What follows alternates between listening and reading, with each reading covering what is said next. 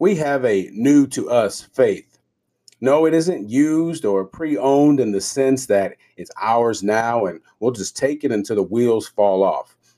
Rather, our faith has carried saints for many generations before ours. And because it is a gift from God, faith will continue to inspire and move saints to greater obedience until Christ comes in final victory. That is what faith does. Spiritual matters aside, what do you do with something new, even if it's merely new to you? Don't you figure it out? You familiarize yourself with its intricacies. You make it your own because, after all, it's yours now. The important question to ask is Are you willing to do the same with our faith in God? Many people are not. Although many people profess to have a faith, unfortunately, and only because faith bears certain fruit, it's clear that many people have not made faith their own. But let's assume you have. That means there are two things that are happening.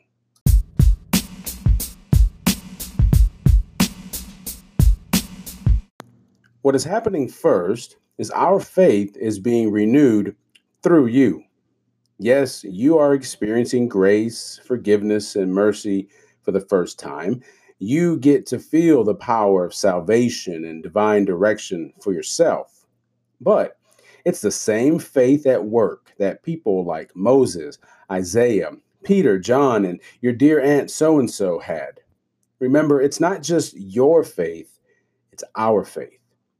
You have become a part of the cloud of witnesses who have lived life through this belief in what cannot be seen.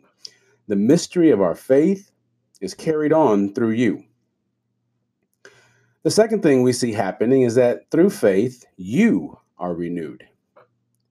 Through our new to us faith, we become the new creation spoken of in Scripture. As you can tell, God's gift of faith is active if it's going to transform us, it needs to be. It may be hard to see in the moment, but faith in God works through every difficulty you bear and every struggle you face.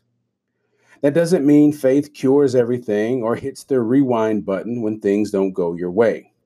That probably wouldn't be the best answer to what you're dealing with, anyways. What happens quite often is that people allow hardships and turmoil to define themselves. Faith, as it renews us, isn't willing for that to happen. Those moments of burden or those seasons of selfishness do not have to define who you are. In fact, through faith, they are not who you are. Remember, you are being renewed. You see how powerful and determined faith is? You may have made a statement of faith on your own or have, as they say, accepted Jesus in your heart. But always remember this God has given faith to you, to us. As much it is, as it is yours, it is ours. And even more so, it is God's. It's a new to us faith. Yes, it's been passed down, but it has never lost its power to bring renewal to every believer.